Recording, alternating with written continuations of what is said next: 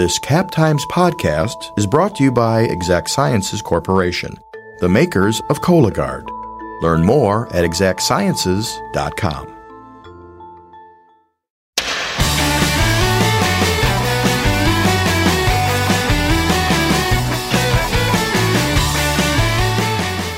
Well, I hope you're not tired of hearing yet about how Wisconsin will be an electoral battleground in 2020. Um, because if you are, you might need to find a new podcast. I'm Jessie Opoien, and this is Wedge Issues, a Cap Times podcast about state government and politics in Wisconsin. This week, I am bringing you another conversation from last month's Cap Times Idea Fest. Joining me for a conversation about what to expect from voters and campaigns in 2020 was Charles Franklin, the director of the Marquette University Law School poll and a friend of the Wedge Issues podcast. This is a long haul. We're in the middle of the second inning, and it's a long ways to the bottom of the ninth. And you could even make the argument that we're playing a doubleheader. Craig Gilbert, the Milwaukee Journal Sentinel's Washington bureau chief. And even though there are fewer swing voters today than there used to be, um, in a state that's being decided by a fraction, uh, there's plenty. Angela Lang, the executive director of BLOC, or Black Leaders Organizing for Communities. I feel that there's a, a strong level of engagement um, right now that I didn't see leading up to the 2016 election. Even a couple months out, there was not the buzz, there was not the conversations. And Nathan Conrad, director of advocacy with Platform Communications. I think a lot of it comes down to, especially on the Democrat side of the aisle right now, um, it isn't necessarily who that candidate is, but it is exactly how are they going to speak to a larger coalition of voters and be able to bring as many people under their own umbrella as they possibly can.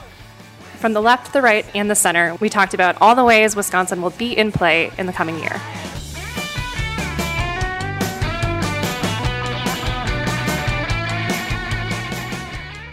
So, to start us off, and, and you guys, I just want you to, you know, jump in anytime, talk over each other, just be nice. Start any fights on the end over there. We're good. Okay. We're good. Uh, s- simple, sort of philosophical question about the state of Wisconsin. Is Wisconsin still uh, a purple state? Does it even matter to think about the state in this sort of red, blue, purple trend anymore?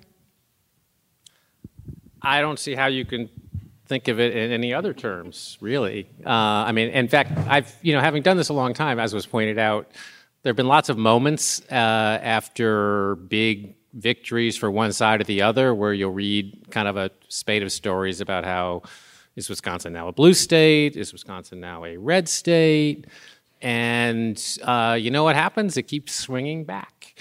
And so I just don't know how it could be any more um, swingy and competitive and, and on a knife's edge um, when you have three of the last five presidential campaigns decided by less than a point. Uh, and when you've had, you know, the swings we've had at the state level, um, there's been a lot of trends under the surface where certain parts of the state are not purple or were red and are now blue or vice versa. But the net effect of all that has been that it's kind of washed out and and for one reason or another, these trends have sort of canceled each other out and, and we're still in some ways as competitive as ever at the statewide level. I think um, something too. I remember in 2000, I, th- I believe it was 2008. Um, they were doing these different concerts all across the country, and one of them was the Beastie Boys, and they were targeting different um, youth voters at the time. And I remember it was my first election, and they were like, "Well, they're coming to Wisconsin because Wisconsin is, is a swing state." And I remember feeling like I didn't understand it being a swing state at that time. Um, and so I think a lot of it also does come down to turnout, and that if it wasn't a swing state, people just assume if there's no level of engagement in Milwaukee or in the black community, then um, we can just account on certain votes. And I think 2016 really proved that. Um, so it depends on, I think, the certain level of engagement, which also I kind, I kind of think like leads it to swing one way or another, and also just like the margin as we talked about. I would add just one little thing that um, in our polling data, the state has become more evenly balanced, not less. We've gone from Democrats in our data being about 30 or 31 percent of the electorate, Republicans about 27, maybe 28, to now it's 30 or 31 for each party. There has been a growth on the Republican side, uh, not much decline, if any, among the Democratic side, but to a more equal balance, not a less equal balance. A lot of that change comes from white non college men who've gone from plus five Republican to now plus 18 Republican. And that's a pretty sizable voting chunk of the population. Craig already mentioned the shuffling that some areas or groups are moving in one direction and others in a counterbalancing direction. But it means that we are as competitive, if not in fact more competitive, in terms of the balance of partisanship than we've been since the Marquette poll began in 2012, which is how far back my data go. I mean, and to add on to that too, I would say you look, you can just look back at the last five years of, of cycles that have happened through here. It's uh, it's always one way or the other, one way or the other. Somebody gets ahead, and all of a sudden the other side picks up their ground game or does something a little bit different to try and ground, grab in some extra seats, either in the assembly or in the, or in the state senate. Uh, or you can look at even the nonpartisan races where you start to see them become very partisan races very early on, and then that increases the uh, the ability for there to be this purple discussion in the state of Wisconsin. So we, so we are focusing on 2020. That is what I we promised with the panel title. But um, there are other elections coming up first, and I think the ones that a lot of people um, who are following politics right now in Wisconsin are focused on are these two congressional seats that are about to open up, the the fifth and the seventh, both Republican seats right now. Are either of them up for grabs? No. You have to say that. My personal opinion, I, I think yes, they're up for grabs. There's going to be a lot of primary activity going on, and I think uh, there's a pretty, at least on the Republican side of the, of the ballot, there's a, there's a pretty deep bench in both the fifth and the seventh with people who are interested in those seats. Uh, the way I look at it is that there be due to the uh, immense amount of grassroots efforts that both uh, Congressman Sensenbrenner and Congressman Duffy put um, in over the years, you see really robust um, grassroots activism in both of those seats. And I do not think at this point in time that the, those deep red seats are going to switch over to the other side. I mean, one interesting thing about those two seats is they they've been not to overstate it, but they've been moving in slightly different directions in the sense that there are parts of Congressman Sensenbrenner's district, which was always the most Republican district in Wisconsin, in the you know with the WOW counties. Um, that some of those communities have gotten less Republican, but it's still a very Republican district. Trump won it by almost 20 points. Um, and then Sean Duffy's district used to be one of the one of the absolute 50-50 House districts in the country when Dave Obey represented it, and unusually so for a pretty rural district. And then the funny thing happened after the 2010 election when you had the redistricting. The one district, the district that was like the most gerrymandered, was Sean Duffy's district because they carved out these three Democratic cities and like surgically attached them to Ron Kind's district. And the net effect was to make Sean Duffy's district better for Sean Duffy in his first reelection campaign. But they also made Ron Kind's district safer, which is also kind of a 50 50 district, safer for Democrats. If they had to do it over again, I think Republicans would probably not do that because Sean Duffy's district has become more Republican by itself, even without the redistricting. And so it's that rural trend, that rural Republican trend, very tough lift for Democrats uh, in what used to be a, a competitive district.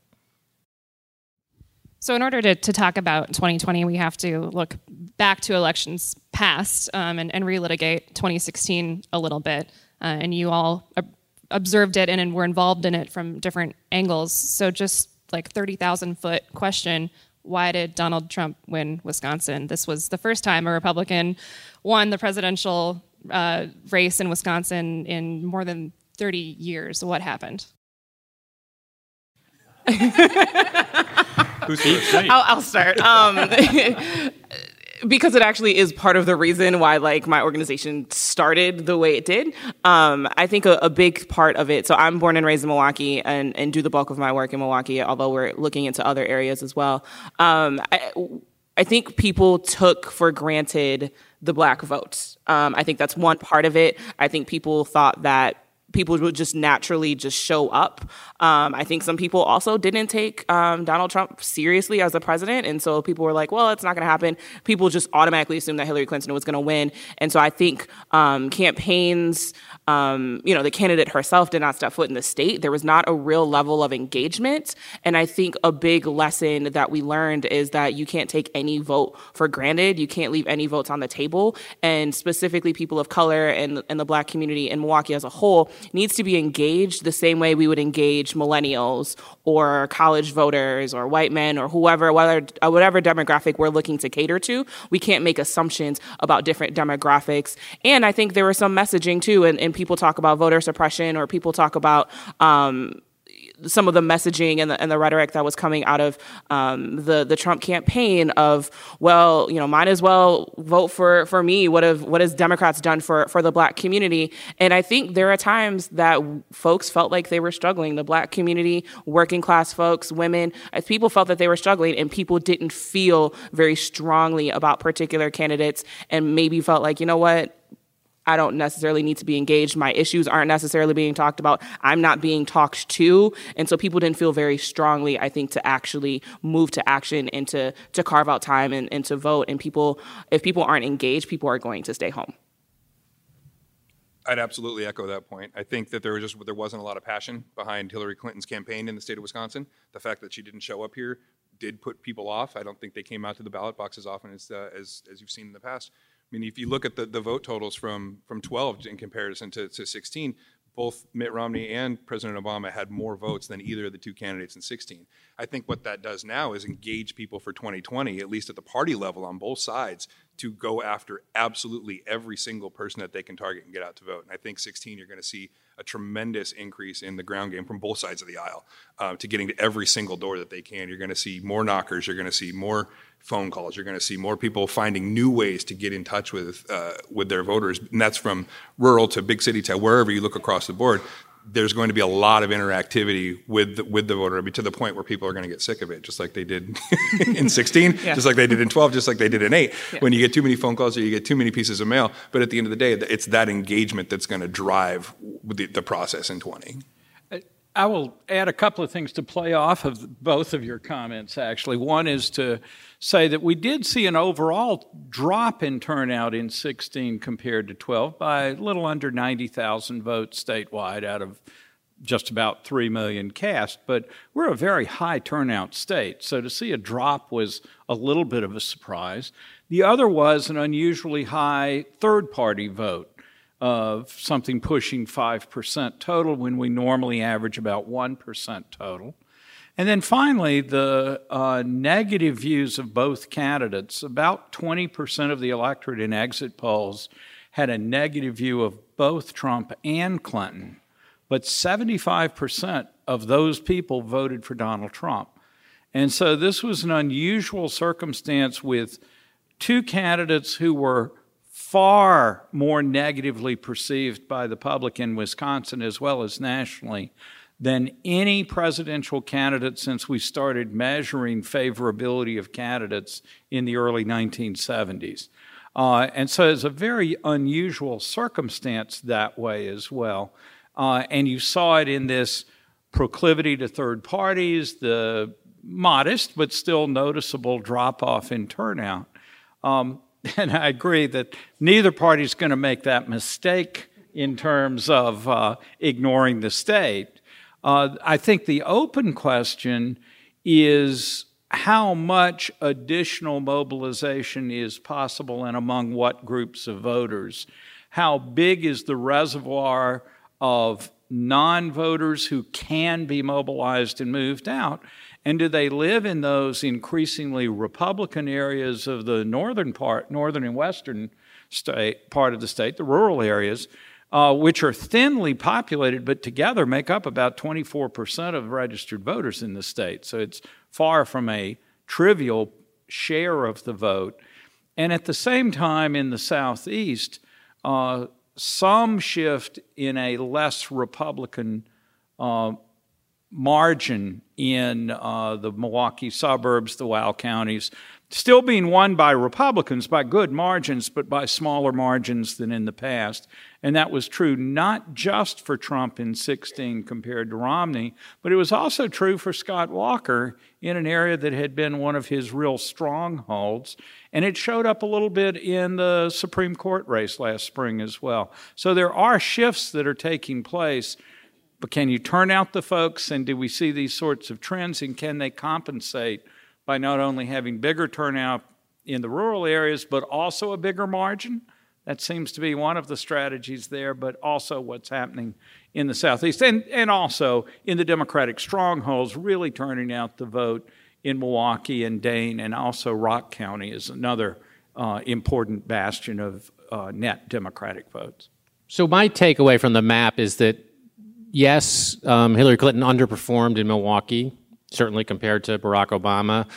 On the other hand, Donald Trump underperformed in the Republican suburbs of Milwaukee compared to Mitt Romney, and those two things kind of canceled each other out. The real, the real, the real drama to me of the map, um, and and the explanation for most of the swing from 2012 when Democrats won a seven-point race to 2016 when Democrats lost a seven tenth of a point mm-hmm. race. Most of that swing occurred outside of southern Wisconsin. It occurred in central Wisconsin, it occurred in northern Wisconsin, it occurred in western Wisconsin, it occurred in lots of small communities, including 540 communities that voted for Obama in 2012 and voted for Trump in 2016.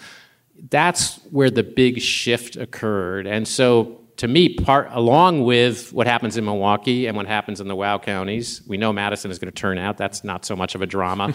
but the real drama to me is how much of that swing to Trump, which was obviously partly or, or a lot um, a rejection of Hillary Clinton, how much of that swing was um, uh, vote for change, vote against Hillary Clinton, and how much of it was migrating toward Donald Trump and the Republican Party. And probably the answer is going to vary depending on what part of the state you're talking about. Um, I think you're going to see some of these small communities in, in western Wisconsin and southwestern Wisconsin swing back, but you're going to see others in northern Wisconsin keep going in the same red direction. Um, but that was, in historic terms, that was the biggest difference, um, the real kind of deviation from historical patterns in Wisconsin was what happened in those communities, rural communities. So, in the elections since 2016, both parties kind of have a, a couple victories to point to um, state level races, court races, legislative races. Is the momentum in either party's favor uh, at, at the sort of this moment right now? I mean, I think that um, if 2016 was a wake up for Democrats that energized them for 18, I think the narrow loss for Walker in 18 had the same but opposite effect in energizing some Republican turnout in the Supreme Court race in the spring. There are other things as well, and it's a low turnout race. But I do think that pendulum swings both ways and is part of it. In our polling data, though, when we ask people if they're paying close attention to politics, the answer is as high today as it normally is in October of an election year. Now, you mentioned the barrage of efforts we're going to see, and it's possible we'll run into some fatigue over elections, and that'll be an interesting thing to how do you deal with that. But it is a stunning level of political, professed at least, political engagement right now. I think um, that's something I've been thinking about lately is that I feel that there's a, a strong level of engagement um, right now that I didn't see leading up to the 2016 election. Even a couple months out, there was not the buzz, there was not the conversations. Um, I was at a watch party for the the Democratic debate the other night, and I was encouraged to see people there. Um, it was there was more people on a like Thursday night than I would have expected watching a three hour debate. Um, and so I, am encouraged by the fact that there are more people paying attention. I think people are trying to figure out who their candidates are, who their favorites are. Uh, with a crowded primary, people are able to drill down into issues that they care about. We're able to kind of um, kind of maneuver some of the, the more nuanced conversations that we weren't really able to get into. I think in 2016, um, you had Bernie, you had Hillary, and you were on one side or you were on another. There's a lot more similarities, I believe, in the in this current primary, and I think it's leading people to be engaged and to have more robust conversations. And so I'm encouraged by it. But I also see, um, you know, we see how we kind of started this conversation about Wisconsin being purple. We see how one Supreme Court race went one way, and then we saw what happened this year, and so we see this pendulum kind of swinging um, back and forth. And so I think it's going to come down to turnout, but I do believe that um, people are going to get creative with their efforts There's always a, a bigger push with digital and people trying to find different ways to communicate to voters. There's a lot of conversation of are we communicating with non-voters? How are we turning non-voters into voters? All sorts of different things. And although I am, I am encouraged that we're having these conversations earlier, um, I do have concerns about voter fatigue, even in, in local legislative races. Um, I remember in 2014, uh, there was a specific um, assembly race in the district that I live in, and I was tired of it. I was like, please stop. I'm done with this. Like, I'm, I'm done with the primary. I'm voting for my person. I told all the candidates who I'm voting for, I was like, please stop. And I'm one of the more regular voters, um, and I was annoyed. And so I can only imagine uh, what that ends up looking like and trying to figure out what both parties are going to do to keep people engaged, but also not to burn people out too. Well, especially with I mean, got 14 months to go. It's a it's a long time, and to be, to be disengaged now, uh, and then to see kind of that that level of the the opportunity for fatigue is is out there. But I think that both parties are going to be spending a lot of time trying to engage in a way that isn't going to necessarily uh, become that that please stop, please stop moment that you have.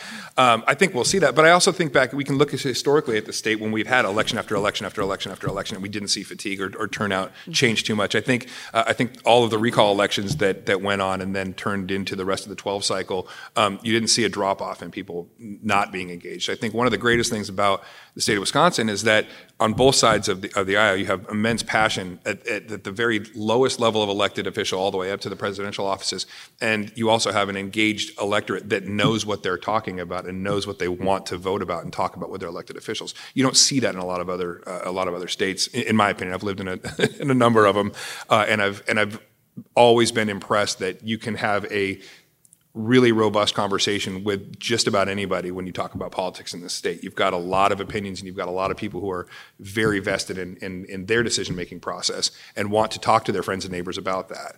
I just think it, it, it's, it's something that is it, part of the reason that it makes Wisconsin so special for the 2020 election. And the tipping point that, that Craig was talking about is that everybody has an opportunity to really make their voice heard and then talk to their friends and neighbors and, and, and you know, focus on adjusting change if they see that to be the need. So I keep thinking back to 2004. Um, it was a really bitter election. Uh, incumbent Republican president. There was a war going on.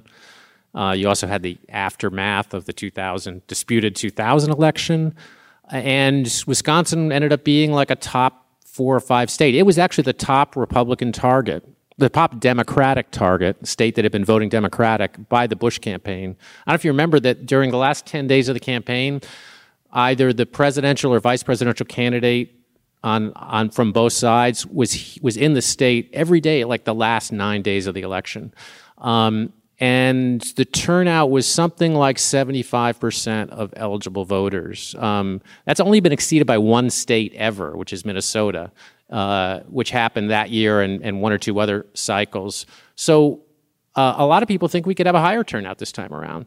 Um, just the level of activity and targeting we're going to get, the level of passion and bitterness, um, all the indicators are kind of pointing in the same direction. But it's also kind of a cautionary note um, with respect to the truism that higher turnout is always necessarily going to help Democrats compared to Republicans, because that was the highest turnout we've ever had. And that was a race that was decided by less than four four tenths of a percentage point, 11,000 11,000 votes, something like that. So, um, or was it five? Yeah, 11,000. One, yeah, 2,000 was 5,000 votes. This was 11,000 votes. So, you know, I'm kind of agnostic on on the momentum question or who benefits from higher turnout. I mean, the safe bet would be Democrats because that's kind of historical. But you know, there's a lot of people that have come out that came up for Trump in 2016 that hadn't voted before. I think it's an open question. Um, I think we're going to get crazy turnout. I think you know, going back to the turnout question, that we've seen how or at least one thing that I learned um, just from the Supreme Court race this past April is that there were 200,000 more new voters, and the majority of them, I think it was like 155,000 of them, went towards um, Hagedorn. And so that doesn't always mean that higher turnout equals a particular election. I think that was shown in that April election. So, looking at the, the time frame, Charles, I want to ask you about sort of the role that polls play throughout uh, the next what, 14 months. Is that where we're at now? Because um, I, I, I, know you know we, we get sort of made fun of sometimes. Journalists sort of watch the the poll release breathlessly, and there's a little bit of theater to it. It's all very exciting. We can good theater. good theater. um, what what should journalists be looking for in polls right now, and what should how should campaigns use sure. polls right now, this far out? Sure. Um, well, there are two things. The, the first thing to say is that this is a long haul. We're in the middle of the second inning, and it's a long ways to the bottom of the ninth. And you could even make the argument that we're playing a double header. we got to get through the primaries first before we get to the general. So, and I, I really mean this, it's not just rhetoric that the purpose of polling today is not to make a prediction of the outcome. There's a lot of stress in the national media that the relationship between polls today and the final outcome is very weak. And that's absolutely true. But so is the score in the middle of the second and the final out of the game. And if you want to see who's which team is doing well and which is slumping and who's rallying, I think that is one of the purposes of watching it now. The other is what coalitions are forming behind which candidates. And right now we have a split attention span because, on the one hand, we're all looking at the Democratic primary race, which is its own set of actors and, and groups. And of course, we're looking ahead to that player to be named later as the nominee for the Democrats versus the known uh, reigning World Series champion. So we have to pay attention to those things. Campaigns will do things that are a little bit, um, not even a little bit, substantially different than what public polling will do and what I specifically will do, and that's message testing, trying out arguments on voters to see how they respond. You know, would you support someone who proposes doing thus or such to medical care. We don't do that because that kind of message testing is very specific to the strategies of campaigns. And, you know, I'm not trying to replicate what a campaign does. So we'll ask what you think should be done about health care, but we won't provide the positive argument for health care for all or the negative argument about socialized medicine. We'll leave that to the folks in the, in the parties and the campaigns to do. So it means that there is a difference in what you will see in my or anyone else's public polling and what the campaigns are doing inside to figure out what's working for them and what's not. Uh, the last thing is, I'm going to cross my fingers and hope that because we're a competitive state and likely, it's not just that we're competitive here, but also close to the tipping point in the Electoral College. It's the combination of those two things of a very close race internally, but if you go back to 2016, Trump could have lost Pennsylvania and Michigan and still won the presidency with us. And most people think we're still very close to that tipping point. So that's really critical.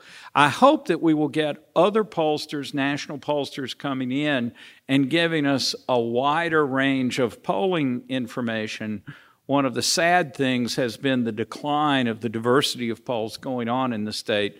And I hope because of our position, uh, there will be uh, additional polling taking place. So you don't have to listen to me. You can look at three or four other pollsters also coming at the race from whatever questions they ask and so on. Um, I trust that everyone sitting here probably paid attention to the most recent Marquette poll release a little bit. Uh, Craig, I know you did. You wrote about it a little bit. Charles, I, I figured. I hope. I hope so.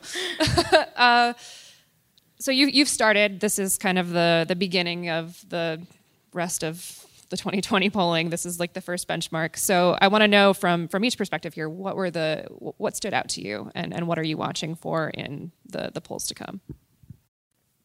Um, well, one thing I, that stood out to me, and I, and I wrote something on this, was uh, the I think this was the most pessimistic we've ever seen voters about the economy going forward in the history of Charles's poll, which is seven years, right? Um, so it's interesting that the assessments of the economy are better under Trump than they were under Obama. That's if you ask people what you know, how's the economy done over the past year. But if you ask them how's the economy going to do over the next year, they're now suddenly more negative than they ever were under Obama, and then they were under the first two years under Trump. So that's kind of an interesting thing when you factor that in with the, what, what's happening with the economy. I don't know what that means or, or where it's headed, but it's a it's an interesting data point. Um, and I was also struck by Tony Evers' numbers. I wouldn't have guessed he would have a net approval rating of plus 20. He was 54% approval, 34% disapproval. Kind of approval across demographic groups, across regions of the state and sort of an interesting contrast with Scott Walker, who people were so polarized over from the outset of his governorship. Obviously, Act 10 fueled that, um, but he. He had a successful until he lost. He had a successful. Um, he made that work for him. Uh, he was polarizing, but he won his elections until until this last one um, because he had a passionate base of support as well. And, he, and for a long time, he did well with independents. Um, so Tony Evers, people don't feel as strongly about Tony Evers, but they're also not as divided about Tony Evers. And right now, they're fairly positive about Tony Evers. So how long can he keep that up is an interesting question before I get to everyone else's takeaways, I wanted to, to jump on that economy question. Is there any historical or, or, anecdotal evidence to suggest whether that's more of a problem for the governor or the president having a, a different party in each office? I, I think there's almost no question that people don't see the governor as responsible for the national economy. Uh, now, whether or not presidents actually have tight control over the national economy is also debatable. But the way we ask the question, we don't say the Wisconsin economy, we ask about the economy. And it's uh, like the second or third question we ask. So it's before they've been asked to think about uh, the governor or Wisconsin politics. So I do think this is a national thing. Having said that, here in the state, you are already seeing the, the state of the economy, manufacturing jobs in the state, which declined recently uh, with uh, a certain amount of uh, credit uh, claiming and finger pointing going on, as you'd expect, and as we certainly saw in the um, governor's in the in the um, past governor's race. If you go back to 2012, if I could just for a second, in the spring during the recall election, it was all about what a great economy which benefited a governor seeking to win in that race. And suddenly the rhetoric inverted for the fall, and isn't it a terrible economy under a Democratic president? So I think we are seeing a lot of that kind of spin. It inverted on both no, sides. Eh, on both sides, both yeah, yeah. just completely yes. reverse their economic yes. message. Hip- hypocrisy the, is totally bipartisan. From June to November of 2012. Widespread and open as well. it's a free and frank exchange of ideas. Yeah, I think what um, I'm going to continue this economy conversation because that's really what stood out to me. Um, that's something I've always, I think, been really interested in taking a look at if we're looking um, holistically at the whole state. And you know, we want to talk about this urban and rural divide all the time. Um, and so it's, I, am really fascinated and really interested in con- seeing how um, campaigns, candidates are going to continue to try and message the economy to everyone, um, despite this urban and rural divide. How are people going to have an economic message that resonates with dairy dairy farmers and fast food workers um, in, in, maybe in the city of Milwaukee? And what does that look like for, for turnout? I think um, I always am really interested when people ask questions. Uh, somebody asked me, like, do people care about the economy as like an issue? Um, I think when I'm talking to people on doors, um, if I like bring up the economy, people are like, yeah, you know, they it's a little bit more far removed from their day to day. People just want to, you know, have a living wage. People want to provide for their families. People want to have um, safety. People want to have, you know, the freedom and the ability to live a thriving, healthy life. And so people aren't always thinking it in like more of the, the terms of the economy. It's just like, can you survive on the wages that you're making? Do you have to have multiple jobs? Does that satisfy your needs to provide for your family? And so um, it's always really interesting. That's something I always kind of like follow is like this conversation around the economy. How is it being messaged in a way that's like not super wonky? Um, we're not talking about, you know, like using academic terms when at the end of the day, people just want to provide. And so um, that's something I'll be looking forward to. In, in future polling and in future messaging, I think, of candidates, because I think people all the time want to have two different messages. I need to have a certain message in the city of Milwaukee, which is code for people of color, and I need to have another message for rural Wisconsin, which tends to be code for um, working class white men. Um, but what does that look like if people feel, generally speaking, that they that the economy isn't working for them? I think there, it's also a, a, the fact that going on with this economy question as well, it's a snapshot of sentiment at that point in time.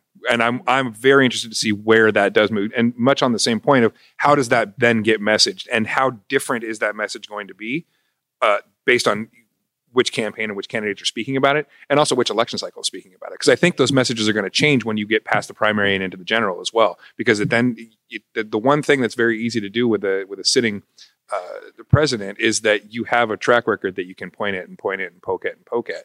Now, understanding how this president likes to play on his phone a lot and get a lot of tweets out there, it's going to be interesting to see how much control he can have on that message and how that's either going to benefit him or hurt him when that comes down to the point. Let me just add two things from the polling perspective. Uh, the one about your personal circumstances is actually really interesting. We ask a question each poll Are you and your family, how's your financial situation? Are you living comfortably, getting by, or struggling? And the living comfortably has slightly risen from the mid to upper 50s into the low 60s over the last year or two. Um, the struggling has remained a little below 10%, and then about 20 to 25% in that sort of middle, just getting by category. So we have seen a little bit of positive movement in that expression of personal circumstances, but not a significant drop in the struggling category. So the folks that are in that category, we haven't really seen a move. Now, we do have an exceptionally low unemployment rate, and that has been great for people to have jobs and, and is a big part of it. But the last point to make, and this goes to the question of what is going to happen with these expectations for the future. And I'll no doubt be controversial here in a small sense. Our economic growth since about 2010 or so has been remarkably stable. You know, we have averaged around 2% growth. You can have an argument about whether that's a sluggish recovery or a sustained good recovery or so on. Um, our growth uh, last year was a bit higher than it looks like it'll be this year, but we're still looking for something about 2% from most of um, uh, the prophesiers, as my mother used to call them. Um, and so, what we have not seen since the Great Recession of 2007 and 8 and the beginnings of the recovery in 2009 is we've really not seen dramatic change in the macro economy. And instead, we've seen an enormous amount of partisan projection about the economy so that Republicans who'd been pretty negative about the economy in 2016 became wildly enthusiastic in 17. Democrats who'd been pretty positive about Obama's economy became very negative about virtually the same economy under President Trump.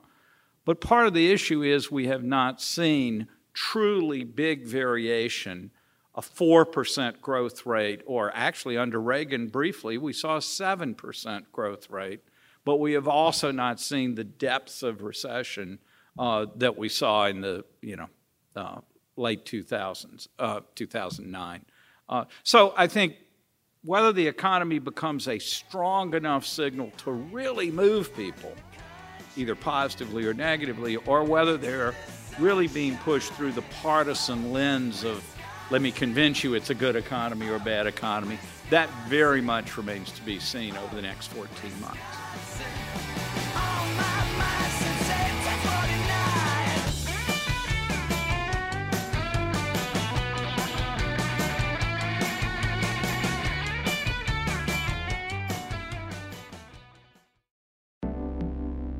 This podcast is brought to you by Exact Sciences. Join the Madison based team working to lead earlier cancer detection. Visit exactsciences.com to view the company's hundreds of open jobs.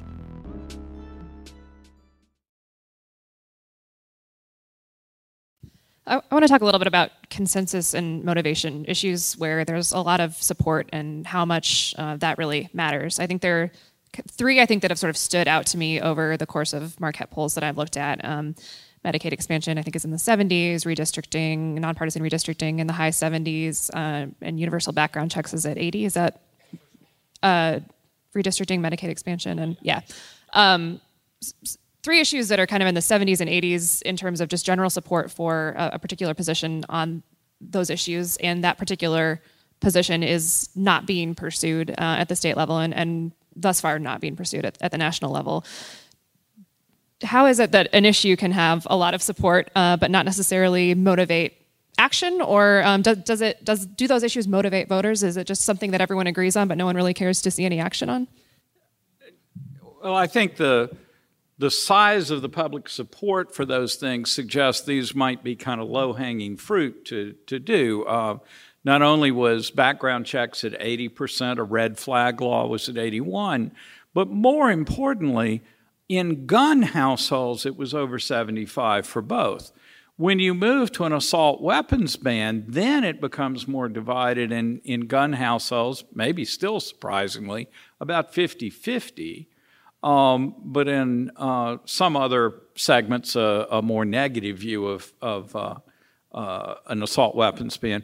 But I think the point here is both the intensity of uh, opinion and, you know, people who are most committed to guns have a much more intense view of it. And we have not seen the translation of a massive 80% on one side into votes and the sense among elected officials that their reelection might be endangered by being on the wrong side of that 80%.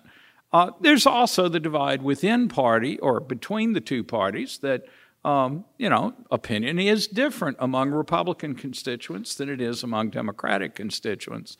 And that further makes it difficult for a Republican legislator to sw- legislate legislature, as well as an individual legislator, to shift positions on those issues.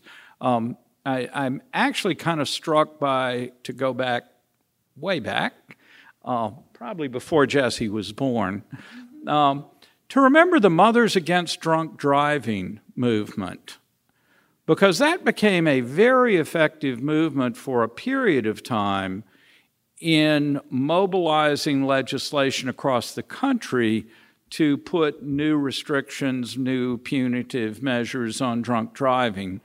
And it came in part because of the group that got behind it, moms, with really powerful stories of children lost to drunk drivers. I've not seen that emerge as a political powerhouse over the guns issue, though we have certainly seen episodes, uh, you know, uh, following individual shootings where this starts to ramp up. But my point is, it really mattered back in those days that moms from across the state would show up at legislators' doors and were mad as hell. And I know that some of that's going on in the gun issue, but I, at least I haven't seen that same level of mobilization uh, having an effect on that issue in particular. Although, I mean, there was a sense that guns played a role in the in the Democratic surge in the suburbs and the House races in 2018. And as Charles noted, I mean, guns is an example of of intensity really mattering. I mean, people are surprised by the level of support among gun owners, period, and even among Republicans, gun owners for some some of these, you know, we might say modest restrictions on uh, in terms of um, age of purchase or high capacity magazines or, uh, or background checks. But you have um, you have a lot of intensity on the Republican side um, among people who oppose those moves, and then you also have the geography of the issue. You know, when you talk about the House, I mean, you look at the districts. It, you know, particularly when the Republicans controlled the House, um, the districts that Republicans came from uh, were districts where those measures were less popular. But one, you know, illustration of the intensity, because it's not just a story about the NRA, it's also a story about grassroots intensity of the issue. Um, uh, a group of researchers at UW Madison did a they do a lot of research on social media discourse, and they looked at at the Twitter conversations that occurred after mass shootings over a period of several years in the U.S.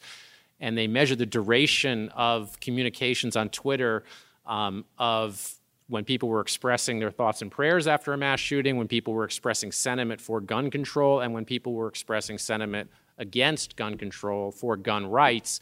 And the thoughts and prayers lasted a day or two. The gun control discourse lasted a week or two, and the gun rights discourse just kept going. And, and would feed off the gun control discourse too, but it just it had more legs. And, and that wasn't the NRA, that was just the intensity among people who feel really strongly against um, restrictions um, on firearms. So I'm going to zoom out a little bit. I think um, the, this idea of this disconnect of there being a certain public opinion, but yet it's not leading to action. I think when you have um, such gerrymandered districts, people um, people aren't legislators aren't persuaded by public opinion if they're in super safe districts. Um, and so when there is a time when people felt that maps were more fair, there could be a groundswell of movements and activism, and people may not have been in safe districts. And oh, I'm getting 100 calls a day from constituents. I probably should listen to them. I may need to move to action. But if people are, we're, we're creating these maps in a certain way where people are in safer and safer districts, then that also means that there may be whole groups and whole movements of people that want a change in the status quo, whatever the issue, whether it's gun reform or um, whatever the issue is. If people are in safe districts, people can choose not to listen to their own constituents, unfortunately, just because of how safe they're deemed, because of how we cut the maps too. I think it also comes down to the fact that you can be adamant on a poll how you want to discuss any of those three issues uh, and you can have an opinion on that, but it, it, may not be the strongest opinion that you're going to hold into your personal life. Um, legislators aren't going to listen to somebody if they're not going to come knock on the door. I mean, I, that's from the from from the state house to the to, to the House of, uh, of, Congress. Um, you get a lot more action done if you have large groups of people going into offices, talking, knocking on doors. MADD's a perfect example of that. You look back in the 80s and 90s, and you did have throngs of mothers coming into legislative offices and sitting down and talking.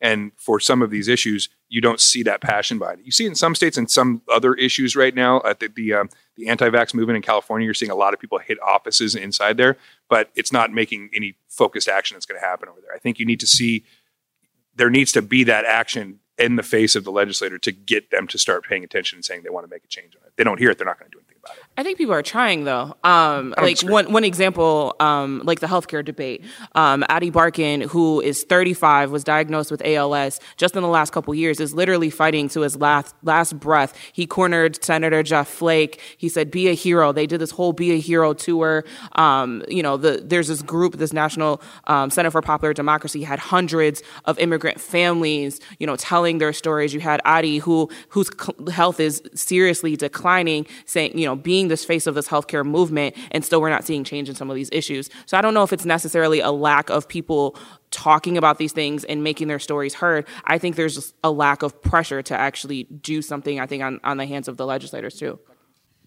Uh, so we've we've got a couple audience questions that, that touched on the subject of, of race and gender. Um, some harkening back to 2016 and talking about examples of, of race baiting and dog whistling in campaigns, and wondering whether that turns voters on or off in Wisconsin. And another question about whether the race and gender of the Democratic candidate will have an impact on how they do in Wisconsin. So um, I just I'm going to ask it in a more open ended way in, in terms of just what roles race and gender may play in 2020.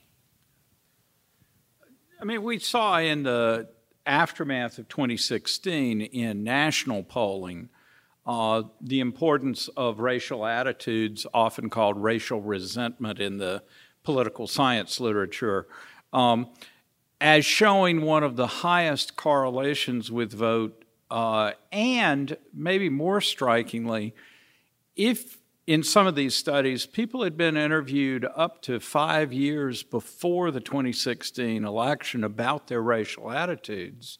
And those attitudes from far before the campaign structured their perceptions in the 2016 election. Uh, and to an extent that we had not seen in other recent elections. Uh, and this, of covers immigration as well as white and black issues and so on. So there's certainly evidence that it's there and that it played a big role and I think is likely to play a role this time. What we've seen in Wisconsin is when we use the same questions that the national polls have looked at with uh, racial resentment, what we see is very little movement in attitudes among Republicans among independents, a shift to the left, to a less racial resentment attitude, and among Democrats, a bit more of a shift to the left on that issue. So the structure of attitudes have shifted to uh, a more egalitarian, less racial resentment position, but it has come more from folks in the middle and on the left moving more. And that also matches very well with what national data have shown over the last few years uh, on these, again, same measures. So, certainly an issue. And then it all gets tied up with mobilization, you know, uh, this notion about demobilization or pressure not to vote and things like that, uh, and an issue that really motivates uh, many votes. I mean, it's really hard to draw conclusions about presidential elections because we have so few cases, and and on the one hand, like I mean, no one's done better in Wisconsin at the presidential level than Barack Obama in decades. Um, I mean, he's an outlier. I mean, for Democrats, I mean, he's just he totally overperformed in Wisconsin. Um, and you know, one of the interesting contrasts when you go back to 12 and 08 is the the dramatic levels in the white vote um, I guess this is true in every cycle, but I just remember the numbers from the Obama races, state by state. I mean, where he's winning the white vote by fifth, with he's getting 50% or more of the white vote in the Upper Midwest and in the Northeast, and he's getting 10 or 15% in the Deep South. Um, I mean, those are huge differences, and so he overperformed in Wisconsin. Um, you know, and then obviously a lot of people concluded from 2016 that it was a liability, the gender was a liability for Hillary Clinton. Um, it's hard to separate, you know, in both cases. Um, you know, did did Obama's success was that just a tribute to his political attributes and positives, uh, as a, or or and less of a story about race, or was it a story about race? Was Hillary Clinton's problems in places like Wisconsin a story about gender or a or a story about her particular liabilities, and it's it's hard to disentangle all that.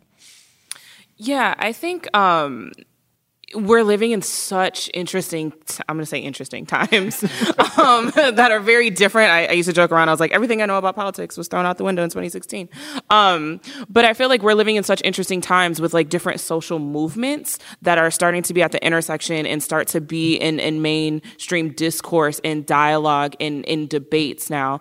Um, you, we're living in the, the era of the me too movement. We're seeing a rise in, in white nationalism and we're seeing um, you know wherever people fall on on those issues, those issues are being front and center. And I think it's less. I think sometimes we in the past we were having conversations of, oh well, Barack Obama was black, so obviously that's why black voters voted for him, um, which is incredibly disrespectful, wrong, offensive in all sorts of ways. Um, and and but I'm I'm relieved to see that I feel like we're not having those types of conversations of like, oh well, black people they're just going to vote for Cory Booker or Kamala Harris. Um, I think people want to see um, where candidates stand on those issues and on those movements um, that in a, in a time where we're so polarized racially um, in, in gender. And but i don't think it's so much of well, I'm going to vote for a woman president because that is important to me. I think people want to see who are the best candidates on those issues, but that may end up being a woman because of their lived experience, or that may end up being a person of color because of how they're able to talk about conversations um, and being able to have um, their lived experiences as well. But it's also interesting. We're seeing um, Vice President Joe Biden being able to get a lot of black support and a lot of people think that it's due to Obama's legacy. And so I think it's not it's not as simple as to say um, and I, am not trying to imply that this, that's how the question was worded, but I think just it made me think of past conversations um, where people were like, "Oh, women are going to vote for Hillary Clinton because she's a woman," and that was not true. Or black people are going to vote for Obama, and so obviously whatever is attached to his legacy, that's what we're going to vote for. And so I think it's a lot a little bit more complicated than that. But I think what's at the root of it is is these two major intersections um, of of race and gender and how they're playing out and who is able to speak the best to those issues and how we're actually moving um, the ball forward on that. I'm, I'm, very wholeheartedly agreeing with what you had to say. I think a lot of it comes down to, especially on the Democrat side of the aisle right now, um, it isn't necessarily who that candidate is, but it is exactly how are they going to speak to a larger coalition of voters and be able to bring as many people under their own umbrella as they possibly can. And one of the things that was brilliant about President Obama is that he could make these giant umbrellas that could get as many people as possible under them. I mean, one of the most brilliant campaigners in the history of this nation. And it was because of the way that he could talk to voters and make it seem personal about the issues that they cared about. And I think you're going to need, you're seeing a new generation of candidates that are very similar or attempting to be similar to how President Obama spoke to voters. And you're seeing that happen on, on these smaller, you know, person to person conversation pieces that you see. I think that's where we'll continue to go I think we got time for maybe a couple more. Um, I want to direct sort of a, a strategy-based question to the the two political operatives here at the end of the table, um, and, and, this is reformed. An, this is this is an audience question. Um, do you think uh, uh, Democrats will be more advantaged by a, a more moderate candidate or a more left or progressive, liberal-leaning candidate in Wisconsin? Or does it matter? Man, I, that's tough. I'm I I think it's difficult to to say. I mean, if you look if you look at 18, um, I think Tony was Governor Evers is, is kind of a middle of the road guy, and he's, it's easier to kind of jump onto a, onto a follow him uh, methodology. I think if there was if Bernie was to win, and and he very much might win the primary here in, in Wisconsin, I think. Uh, it, it doesn't necessarily mean that that's how the election is going to go nationwide afterwards. It's a little difficult. We have a very uh, interesting electorate that is very issue based in how they vote, and I think uh, I'd say put whoever you want up. It's going to be it's going to be anybody versus Trump is going to be an interesting race in 2020, and it's going to be a huge dr- turnout race and a huge grassroots effort on both sides of the aisle. Um, personally, I'd want them to put the least possible person up, but that's just because of my political affiliations. Um, I, it, I, I, don't know if there's a, a, correct answer there. I don't know if, if, if being more moderate is going to help or being further to the left is going to help uh, in in the in the, the cycle in 2020. This question haunts me. um, I literally had a conversation with a friend this morning. We were watching TV, and this was like a debate that we had. Is I feel like we're living in a time um, where people where, where some democrats are like do we want to win or do we want to just like dig our heels in and like absolutely be as progressive as possible and stick to our guns and i think we're we're seeing these conversations play out and they're they're difficult and people are starting to reconcile. Um, you know, there are some candidates that I've, I know some friends and there may be a candidate or two that I'm like, it's going to be very hard for me to vote for them if they get out of the primary. Um, but at the same time, there's also a certain privilege in that. And I think there's a lot of deeper conversations that are happening. Um, I'm seeing less of like the Bernie or bust type of conversations, um, which I think is encouraging because I want everyone to vote no matter what. Um, and like, let's just not be childish of oh my candidate get, didn't get through the primary i'm just going to sit out completely um, so that's encouraging when it comes to voter turnout um, but at the same time i think people are trying to figure out how do we make sure that our values and our issues that are so deeply tied to us personally are being talked about and we're not compromising that while also there are some real serious atrocities happening in this current administration and in the world that we're living in there there feels like the sense of urgency to immediately stop it.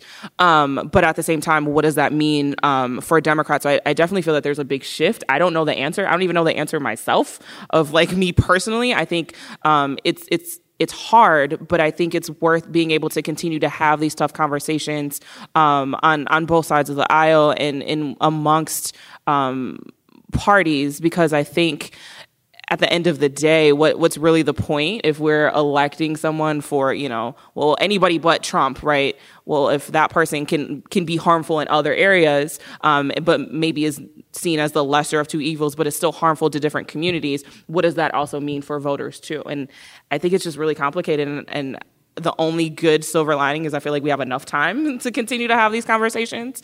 Um, but those are some of the things I'm seeing starting to play out even in my personal circles too.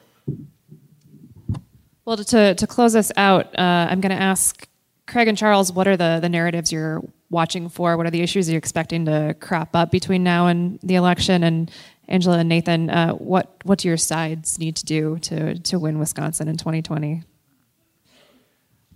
So, I think there's a transition that every presidential election goes through between the nomination contest that is dominated by intense partisans who are paying a lot of attention and are passionate about particular issues.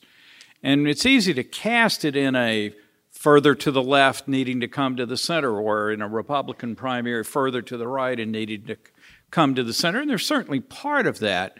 But I also think it's more about do you have a message that you can say day after day after day and that works for you? And I, I don't know that I think this was especially left or right, but in the fall of 2018, talking about covering people with pre existing conditions was a powerful healthcare message that worked across the aisle and in our polling data also showed boy, there was a consensus on that issue. If you had said, I will defend Obamacare to the last breath, that would not have been as an effective message. But focusing on that one element that really worked well as a message about health care, I thought was a good example of a really effective message. Um, you know, you can forgive a lot of apparent problems with your candidate if they're able to come out and tell a story that makes sense to a lot of voters. And, um, you know, we're probably going to be close to a 50 50 race. And the question is does it tilt a little bit one way or another, or conceivably a lot one way?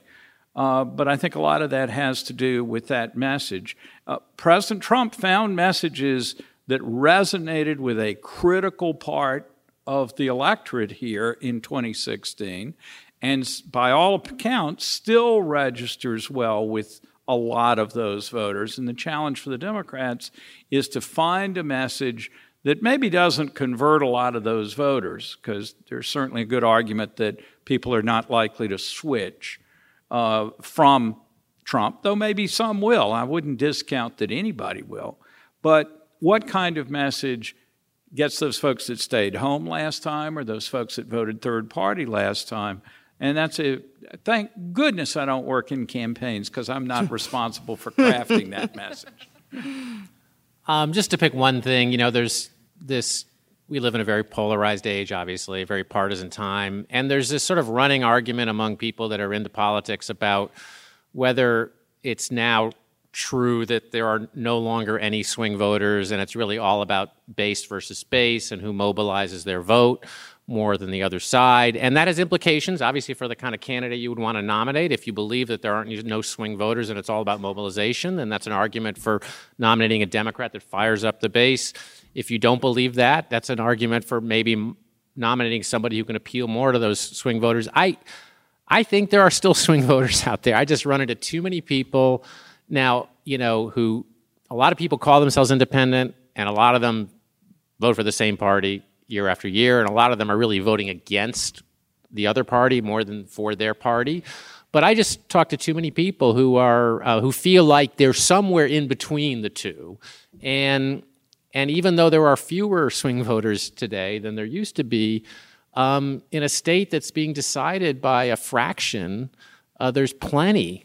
There are plenty enough of them to make a difference, and so I'm um, there are more of them in some parts of the state than other parts of the state. Um, there are more ticket splitters in some parts of Wisconsin than other parts of Wisconsin. And so that's, I'm just really kind of fascinated by that dynamic, and um, both in terms of the map and in terms of the kinds of voters that um, are persuadable. And, and with Trump, you have this extra dimension, which is that most of the people that are against Trump are really, really against Trump. And the people that approve of Trump, there is a core that really, really approve of him, but there's also this critical segment that sort of approves of him. And maybe they don't really like the Democrats, but they have reservations about Donald Trump. They don't necessarily like his rhetoric, they don't like his tweets. They are conflicted on different, you know, to varying degrees. And so that's a challenge for him because he's got, he needs to get a lot of people who don't like him or who have reservations about his style, behavior, persona, rhetoric, whatever you want to call it, uh, to vote for him, which is what happened in 2016. Can he do that again in 2020? So the question was, what do we need to to do? Um, I feel like it's just been a theme between the two of us. We're going to agree We on have the same answer here. So Uh, it's going to be. It, it needs to be just engagement with everyone. It needs to be early. It needs to be a year-round engagement. I think um, Democrats learned a valuable lesson about what happened in Milwaukee and what happened in Wisconsin uh, when you don't come and campaign. Um, even for like us specifically, we had our first presidential candidate come pay us a visit in March um, this this past March, and so I think people are starting to not take that for granted. Understand that you do need to step foot in the state and talk to people. Um, people want to be heard. People want to have their issues heard. People want to hear their issues talked about. If people aren't, um, if people are struggling in whatever way, but their issues aren't being talked about or reflected in mainstream narratives or in the debates, that's also going to turn people off. And so I think it, it's going to come down to engagement um, to as many people as possible, as early as possible, and in a very authentic way. Like people need to find a way to relate to voters. That's why Obama was so popular. He was able to relate to people in all sorts of different ways um, and, and have this inspiring hope and change. Not necessarily saying we need to have a hope and change type of message again, but people do need to feel inspired because there was a lack of just um, excitement and enthusiasm, and people just need to be engaged. And, and it doesn't work if it happens in October um, of next year. It doesn't happen uh, necessarily if it's in September or even over the summer. People are starting to have these conversations now, and if there's so much buzz around it, I think people need to find ways to kind of capitalize and continue to um, to engage in a meaningful way, in a way where voters feel heard. I think engagement is probably the perfect word for for both sides of the aisle. I think one of the bigger things that um, are going to happen, you're going to see continued mobilization, like it is right now. You got both state parties have already got full staffs. That usually doesn't happen for almost until February or March of the of the actual election year. Both realize that this is going to come down to every door knocked, every phone call made, every person who needs a ride to the polls is gonna get away there. And I think both sides of the uh, of the aisle are, are very adamant about making sure that their mobilization activities are what is going to take place to get as many people to the polls as possible. Thank you all uh, for, for being here. Thank you all for the great questions. And Very nice. just like the girls I like to meet. And since my heart still likes to beat, I'm coming home. Thank you for listening to Wedge Issues. Our theme music is Oh Wisconsin by Loxley. Our new episodes come out on Fridays, so make sure you're subscribed on Apple Podcasts or wherever else you get your podcasts so you can stay up to date. If you have feedback or suggestions for me, you can find me on Twitter at Jessie Opie, or you can email me at J-O-P-O-I-E-N at madison.com. And if you like Wedge Issues and you like the Cap Times, we've got a whole host of other podcasts you can check out, like Live from the Cap Times Idea Fest, The Corner Table, and The Mad Splainers. Thanks again for listening. We'll see you next time.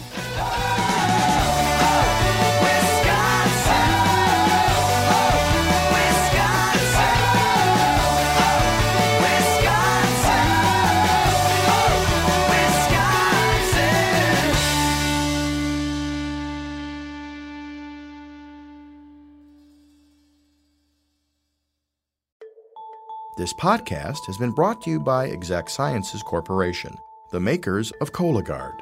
Once again, be sure to learn more at exactsciences.com.